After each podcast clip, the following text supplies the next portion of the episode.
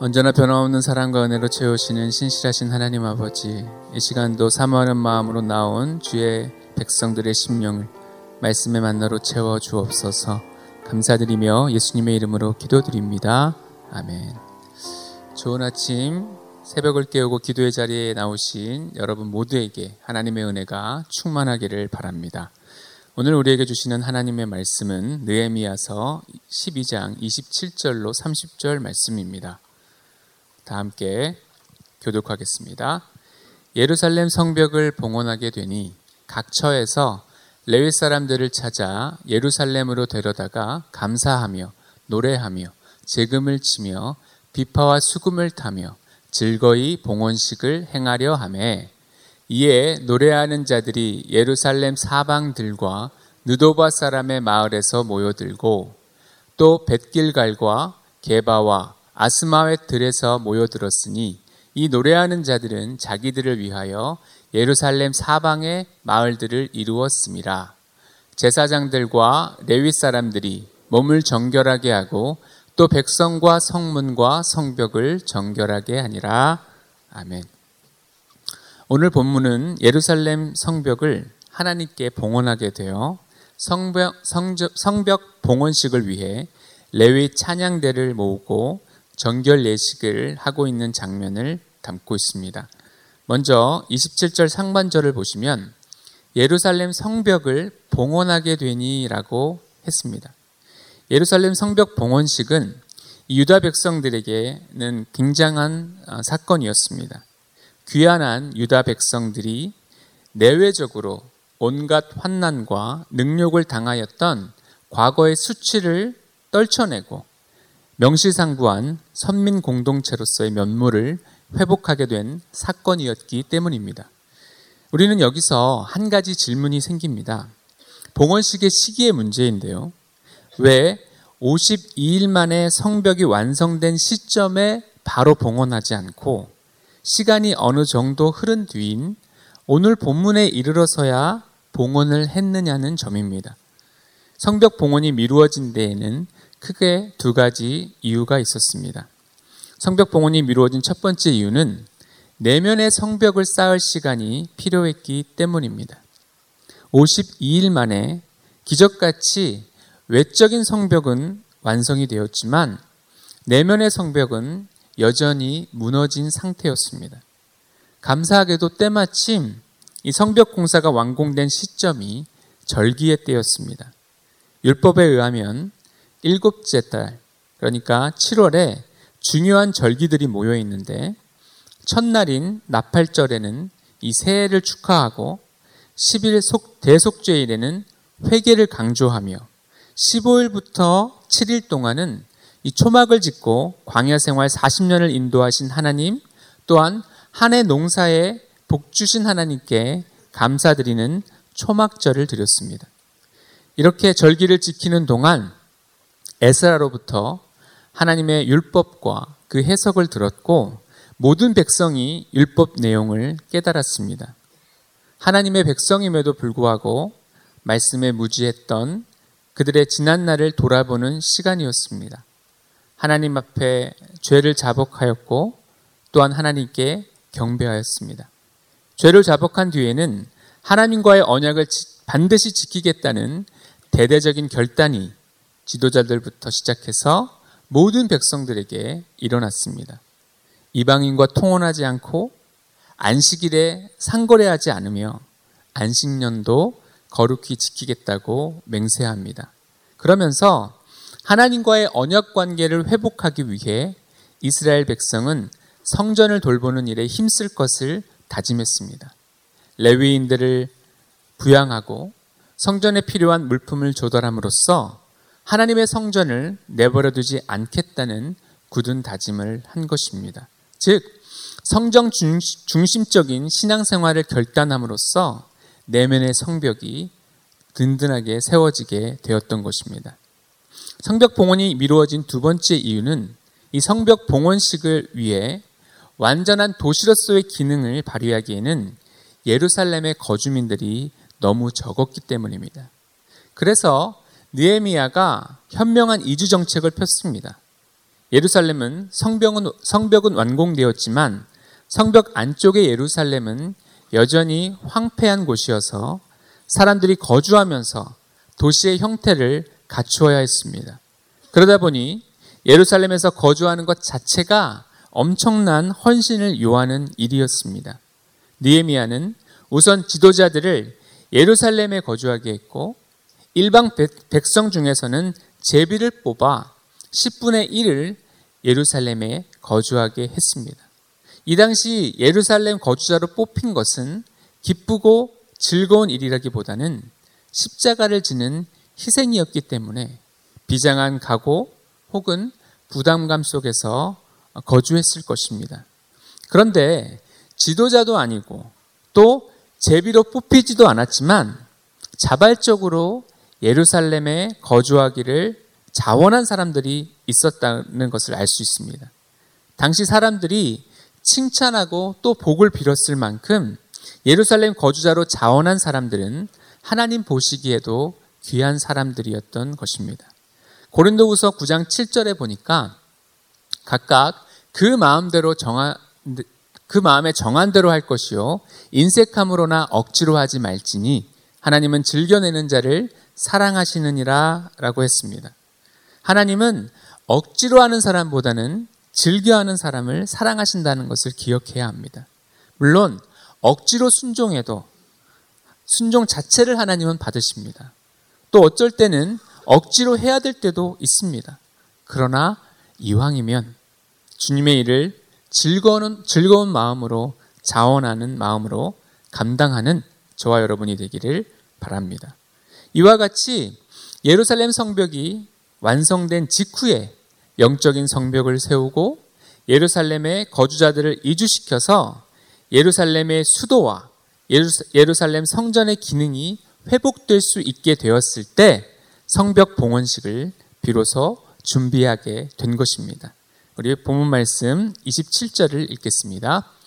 예루살렘 성벽을 봉헌하게 되니 각 처에서 레위 사람들을 찾아 예루살렘으로 데려다가 감사하며 노래하며 재금을 치며 비파와 수금을 타며 즐거이 봉헌식을 행하려 하매 아멘.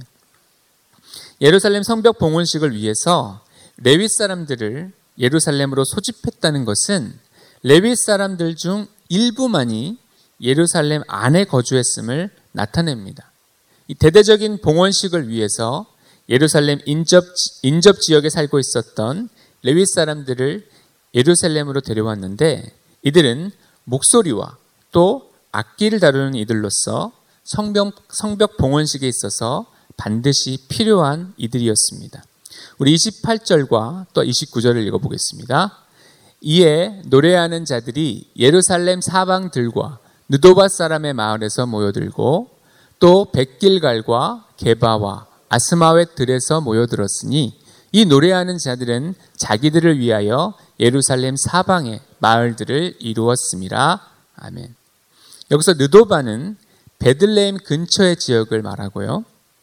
벳길갈은 우리가 알고 있는 길갈로 여리고 근처의 지역입니다. 개바는 예루살렘 북동쪽 8km 떨어진 지역에 있는데 레위인들의 성읍으로 알려져 있습니다. 아스마웻은 이 레위인들의 성읍인 개바에서 또 9km가 떨어진 지역을 말합니다. 여기서 볼 수 있듯이 예루살렘 성벽 봉헌식을 위해 노래하는 사람들의 거주 지역은 예루살렘과 그리 멀지 않았습니다. 가장 먼 곳이 17km 정도였으니까 가까운 근교에 레위인들이 거주했음을 알 수 있습니다. 이와 같이 거주지를 예루살렘 근처에 정한 이유에 대하여 본문에서는 자기를 위하여라고 서술합니다. 이는 그들의 인간적인 필요를 위해서라기보다는 그들이 감당해야 할 이 종교적 직무를 효과적으로 감당하기 위해서라는 의미로 이해해야 합니다. 즉, 레위인들이 이렇게 예루살렘 근처에 자신들의 거주지를 정해서 공동으로 거주한 것은 필요에 따라 성전 봉사에 언제든지 즉각적으로 응하기 위한 의도 때문이었습니다. 레위인들은 한마디로 언제든 불러주기만 한다면 예루살렘에 올라갈 준비가 되어 있던 이들이었음을 알 수 있습니다. 30절을 또 읽겠습니다. 제사장들과 레빗 사람들이 몸을 정결하게 하고 또 백성과 성문과 성벽을 정결하게 하니라. 아멘. 성벽 봉헌식을 위한 또 다른 준비 과정으로서 제사장 레위인들이 우선 자신들의 몸을 정결하게 하고 백성, 성문, 성벽까지도 정결케 하였음을 말씀합니다.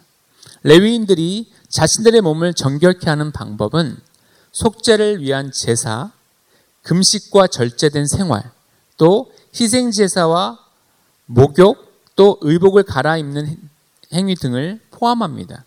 아울러 성벽과 성문을 정결하기 위한 의식으로는 의식으로는 레위기 14정에 따르면 정결 예식을 행한 제사장이 새의 피를 우슬초와 백향목, 홍색실에 묻혀 뿌리는 행위가 있는데 이 방식을 따랐을 것으로 보입니다.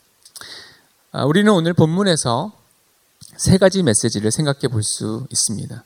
첫째, 준비의 중요성을 배웁니다. 어쩌면 이 신앙생활이라는 것은 준비가 90%가 아닌가 이런 생각이 듭니다. 준비라는 것은 사실 따분하고 빛이 나지 않습니다. 준비할 때 무슨 빛이 나나요? 그래서 이 준비의 시간을 대충 하는 사람들이 많은데 사실은 준비가 훨씬 더 중요하다는 것입니다.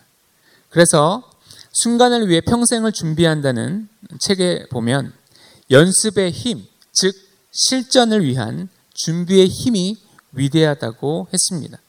결국 연습은 마법을 만들며 세상의 모든 기적과 마법의 진짜 비밀은 연습에 있음을 강조했습니다.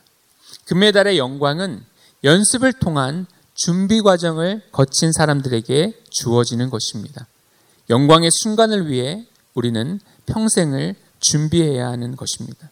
사실 우리가 섬기는 하나님은 준비하시는 하나님이십니다. 창세기 22장에 보면 하나님께서 어, 아브라함에게 주신 그 독자 이삭을 번제로 드리라는 명령을 하시죠.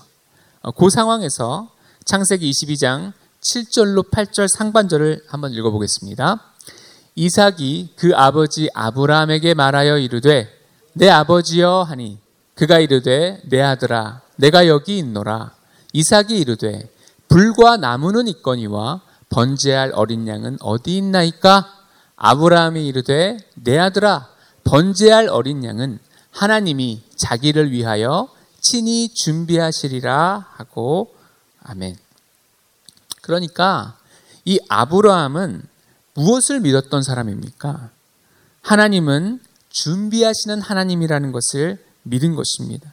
즉, 아브라함의 고백은 이런 뜻입니다. 나는 하나님의 뜻을 이해하지 못해. 그렇지만 하나님은 준비하시는 하나님이에요. 그러므로 우리는 어떤 준비를 하면 되는 것입니까? 준비하신 하나님을 신뢰할 준비를 하면 되는 것입니다. 하나님을 믿을 준비를 하면 되는 것입니다. 우리의 준비는 바로 그것입니다. 하나님은 무조건 오르시고 하나님은 가장 좋은 것을 주신다는 그래서 하나님을 신뢰하는 것이 우리가 하는 준비라는 것입니다. 창세기 22장 13절 읽어보겠습니다. 아브라함이 눈을 들어 살펴본즉 한 순양이 뒤에 있는데 뿔이 수풀에 걸려 있는지라 아브라함이 가서 그 순양을 가져다가 아들을 대신하여 번제로 드렸더라. 아멘.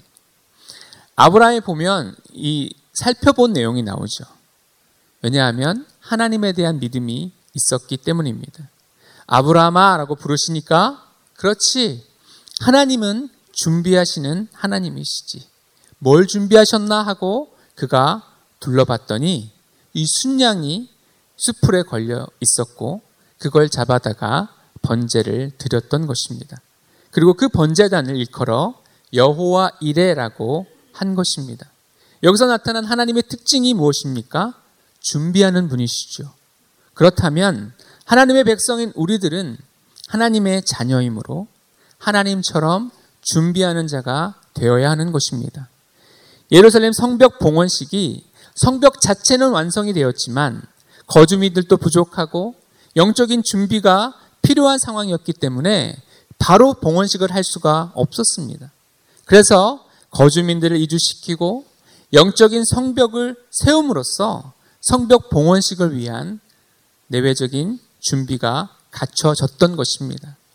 레위인들도 언제나 불러만 준다면 예루살렘으로 갈 준비를 갖추지 않았습니까? 이처럼 하나님의 때는 준비하는 자에게만 오는 것입니다. 여호와 이레의 하나님의 백성답게 하나님의 때를 위해 늘 연습하고 준비하는 저와 여러분이 되시기를 바랍니다. 두 번째, 다른 사람을 정결하게 하려는 사람은 자신부터 정결하게 해야 함을 배웁니다. 30절을 보니까 절격, 정결케 하는 절차가 제사장과 레위인, 그리고 일반 백성들 사이에 달랐음을 알 수 있습니다. 먼저 제사장과 레위인은 스스로 정결하게 하였습니다. 제사장들이 특권의식에 사로잡혀서 자기들이 백성을 정결하게 하는 자들이니까 자기들은 정결 회기를 건너뛰어야 된다고 생각하지 않았습니다. 오히려 백성들을 정결하기 위해 자기들이 먼저 정결해야 함을 알았습니다. 사랑하는 성도 여러분, 성경은 우리를 제사장이라고 부르고 있습니다. 신약 시대 이후에 모든 성도들은 다 제사장입니다. 그렇다면 먼저 우리 자신을 정결하게 한 후에야 다른 사람을 정결하게 할 수 있음을 잊지 말아야 합니다. 여기서 성도들에게 다른 사람을 정결하게 한다는 말은 다른 사람이 회개하고 주님께 나아가도록 우리가 통로가 되라는 뜻입니다. 문제는 우리가 다른 사람을 정결하게 할 때 우리의 태도입니다. 우리는 많은 경우에 자신을 스스로 성결하게 하기 전에 다른 사람의 죄를 지적하고 회개를 촉구하려고 합니다. 즉, 자신의 눈에는 들보가 있는데 그것을 제거하는 일에는 관심도 없이 형제의 눈 속에 있는 티끌만 뽑으려 하는 것입니다. 이 얼마나 모순된 행동입니까? 이렇게 모순된 행동을 하기에 다른 사람을 정결케 하기는 커녕 싸움과 다툼과 분쟁만을 일으키는 것입니다. 사실 자기도 허물이 많은데 다른 사람 보고 회개하라고 하면 그 사람이 어떻게 받아들이겠습니까? 자기를 비난하는 것으로 받아들여서 더욱 마음을 닫겠죠. 또, 똥 묻은 개가 겨 묻은 게 나무란다는 식으로 받아들여서 오히려 적대적인 태도를 취할 수 있는 것입니다. 그래서 예수님도 우리 눈 속에 있는 들보를 먼저 빼라고 하지 않았습니까? 그러므로 우리가 누구를 정결케 하라는 그 하나님의 사명을 감당하기를 원한다면 우리는 우리 자신부터 돌아봐야 합니다. 나의 잘못, 허물, 실수, 연약함을 보십시오. 내가 얼마나 큰 죄인인가를 정확히 보시기를 바랍니다. 그리고 먼저 나를 돌아보고 회개를 통해 예수 그리스도의 보혈의 피로 자신을 정결케 하시기를 바랍니다. 그런 후에 다른 사람들을 정결케 하는 소임을 감당하는 저와 여러분이 되시기를 바랍니다. 세 번째 마지막으로 성도에게 성결은 삶의 전 영역에서 요구되는 것임을 배웁니다. 이 30절에 제사장들이 자신을 성결케 한 후에 백성들에 이어서 성문과 성벽까지 정결하게 했다고 했습니다. 성문은 사람들이 드나드는 곳이고 성벽은 방어를 위해 필요한 곳입니다. 우리가 드나드는 곳, 우리가 성벽을 친 곳, 즉 줄로 재어준 그 구역을 거룩하게 해야 하는 사명이 우리에게 있는 것입니다. 다시 말해서 하나님의 백성에게 있어서는 성전만 거룩한 곳이 아니라는 것입니다. 성전도 거룩하지만 우리가 사는 생활 공간, 가정, 일터, 학교, 사회 등 교회 밖 공간이 모두가 다 거룩하다는 것입니다. 왜 그렇습니까? 그곳 역시 하나님의 통치 영역이기 때문입니다. 그러므로 우리는 어떻게 살아야겠습니까? 아니, 어떻게 살아야 하는가를 고민하기 전에 먼저 우리의 의식 속에 있는 성속 이원론부터 버려야 합니다. 교회만이 거룩한 곳이고 교회만이 하나님이 계신 곳이라는 생각을 버려야 합니다. Sunday Christian의 문제가 바로 이거죠.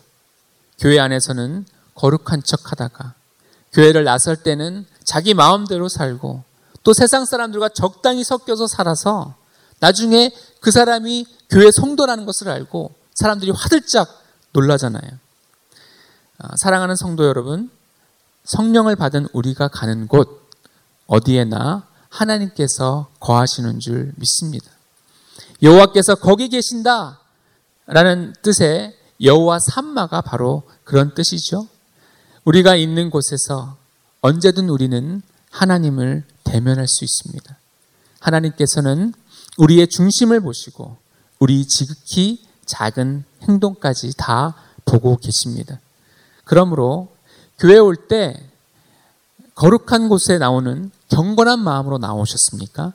그렇다면 예배를 드리고 교회 문을 나설 때에도 그와 동일한 마음으로 경건한 마음으로 나아가시기 바랍니다. 교회 올때 하나님을 뵙는다는 두렵고 떨리는 마음으로 나오셨습니까? 그렇다면 교회 문을 열고 세상으로 나아갈 때에도 하나님께서 나를 보신다는 두렵고 떨리는 마음으로 나아가시기 바랍니다. 우리들의 가정, 일터, 사회, 어디든 하나님이 보신다는 마음으로 나아가시고 하나님 앞에 서 있다는 마음으로 살아야 합니다. 죽게 대하듯 사람들을 대하고 소금과 빛의 사명을 감당하며 살아갈 때 세상 사람들이 우리의 착한 행실을 보고 하나님께 영광을 돌리는 역사가 벌어질 줄 믿습니다. 말씀을 정리하겠습니다. 느에미아는 성벽 봉헌식을 위해서 영적인 성벽을 세우고 거주민들을 정착시키며 준비하였습니다. 준비가 모든 일의 90%입니다. 하나님은 준비하시는 하나님, 여호와 이레의 하나님이십니다. 하나님을 본받아 매사에 이 영광의 순간을 위해 준비를 철저히 하는 저와 여러분이 되시기를 바랍니다. 제사장은 자기를 성결케 하고 다른 백성을 성결케 하였습니다. 늘 내가 먼저 예수 그리스도의 보혈의 피를 통과해서 정결케 된 마음과 몸을 가지고 다른 사람을 성결케 하는 사명을 감당해야 될 줄로 믿습니다. 주일을 하나님께 드려서 예배했듯이 나에게 주어진 6일의 시간도 하나님을 예배하는 마음으로 살아내며 성벽과 성문을 정결케 하는 은혜가 저와 여러분에게 있기를 바랍니다. 그래서 저와 여러분이 머무는 그곳, 그곳에 예수 그리스도의 보혈이 은혜가 흐르고 하나님의 영광의 빛이 비추어지는 그 은혜가 우리가 있는 그곳에 충만하기를 바랍니다. 기도하겠습니다. 사랑하는 하나님 아버지, 성벽이 완성되고 나서 바로 봉헌식을 하지 않고 영적인 성벽을 세우고 헌신자들로 예루살렘 성을 채운 후에 봉헌식을 거행하는 것을 봅니다. 여호와 이레의 하나님께서 준비하시는 하나님이신 것처럼 우리도 늘 준비하는 자들이 되기를 원합니다. 영광의 순간을 위해 평생을 매 순간을 준비하고 연습하는 우리가 되게 하여 주옵소서. 제사장들이 백성들을 성결케 하기 전에 자신을 성결하게 했던 것처럼 우리도 매일 주의 보혈을 통해 성결케 되게 하여 주옵소서. 나의 말과 생각과 행동이 하나님 보시기에 합당하지 않은 것들을 회개할 때 주의 보혈로 깨끗이 씻어 주옵소서. 그리고 나서 다른 이들도 은혜의 자리로 데려와 성결의 은혜를 받게 하는 우리 모두가 되게 하여 주옵소서. 백성만이 아니라 성문과 성벽을 성결케 했던 것처럼 우리가 교회 밖에 나가 머물고 지나는 곳마다 이 성결의 은혜를 흘려보내게 하여 주옵소서 감사드리며 예수 그리스도의 이름으로 기도드립니다. 아멘.